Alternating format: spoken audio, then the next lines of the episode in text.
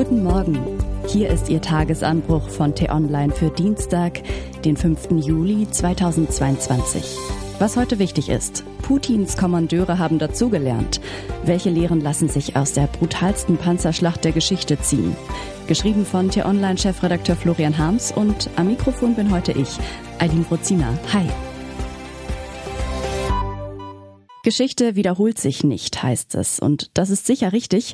Manchmal jedoch lassen sich in der Vergangenheit Parallelen zu gegenwärtigen Ereignissen entdecken, selbst wenn sich die Vorzeichen damals und heute vollkommen unterscheiden.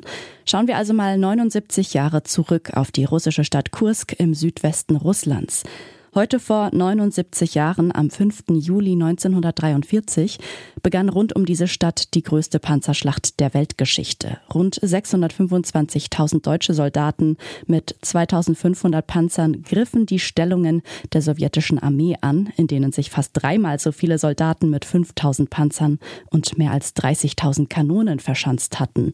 Durch einen Blitzangriff wollten die deutschen Offiziere um Generalfeldmarschall Erich von Mahnstein die Verteidiger einkesseln und vernichten, um anschließend die weiter nördlich operierenden sowjetischen Einheiten zu attackieren. Schlussendlich scheiterten sie auf ganzer Linie. Am Ende des Infernos waren mehr als 177.000 sowjetische und mehr als 54.000 deutsche Soldaten tot. Die Wehrmachtsstrategen und ihr größter Feldherr aller Zeiten Adolf Hitler hatten die Zähigkeit des Gegners grob unterschätzt und dessen taktische Änderungen ignoriert. Hatte die Rote Armee sich bis dahin immer wieder in verlustreichen Frontalangriffen einzelner Bataillone aufgerieben, ging sie nun koordinierter vor, führte ihre Verbände an strategischen Punkten zusammen und lockte den Gegner mit Täuschungsmanövern in die Falle. Nach dem gescheiterten Unternehmen Zitadelle in Kursk ging es für die Wehrmacht nur noch Richtung westwärts zurück nach Deutschland, wo das Nazireich knapp zwei Jahre später endlich kapitulierte. Geschichte wiederholt sich nicht. Aber manchmal weist sie Parallelen auf, selbst wenn Akteure, Motivationen und Begebenheiten ganz anders sind. Heute ist Russland der Aggressor, den man zwar nicht mit dem Hitlerreich vergleichen kann, der aber in imperialistischer Brutalität die Ukraine überfallen hat. 250 Kilometer südlich von Kursk toben die Schlachten im Donbass. Zu Beginn ihres Angriffskrieges haben die russischen Verbände viele Fehler gemacht. Sie überschätzten ihre Kraft und unterschätzten die Zähigkeit der Verteidiger. So endete der Marsch auf Kiew im militärischen Desaster. Seither hält sich in vielen Kommentaren in der deutschen Presse das Narrativ von den dilettantischen russischen Militärs. Doch Putins Kommandeure haben aus ihren Fehlern gelernt.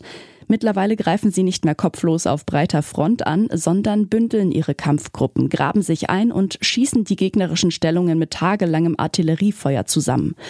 Putins Armee arbeitet inzwischen konzentrierter, sagt der Militärexperte Wolfgang Richter im Gespräch mit meiner Kollegin Lisa Wölm.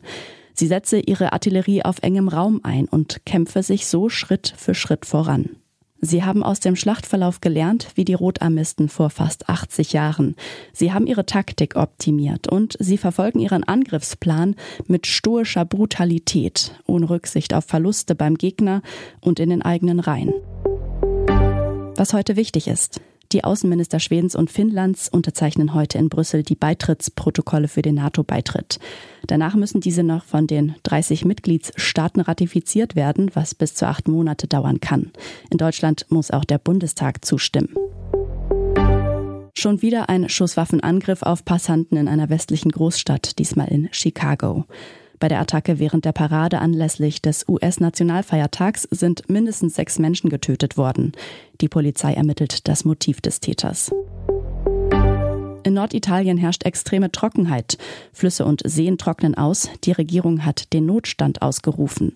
Nun ist ein Eisschild des Marmolata-Gletschers abgebrochen und hat mehrere Menschen unter sich begraben. In Ägypten beginnt der nationale politische Dialog, zu dem Diktator Sisi aufgerufen hat. Alle politischen Kräfte sollen teilnehmen, nur die Muslimbruderschaft nicht, die hat der Pharao verboten. Seit seinem Putsch vor acht Jahren hat er mindestens 60.000 Menschen einkerkern lassen.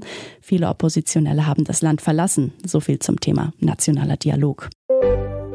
Und was ich Ihnen heute insbesondere empfehle, bei uns nachzulesen. Am 5. Juli 1969 ging es im beschaulichen Londoner Hyde Park mächtig laut zu. Wer dafür verantwortlich war, lesen Sie auf unserem historischen Bild. Den Link dazu finden Sie in den Show Notes und alle anderen Nachrichten gibt es auf t-online.de oder in unserer App.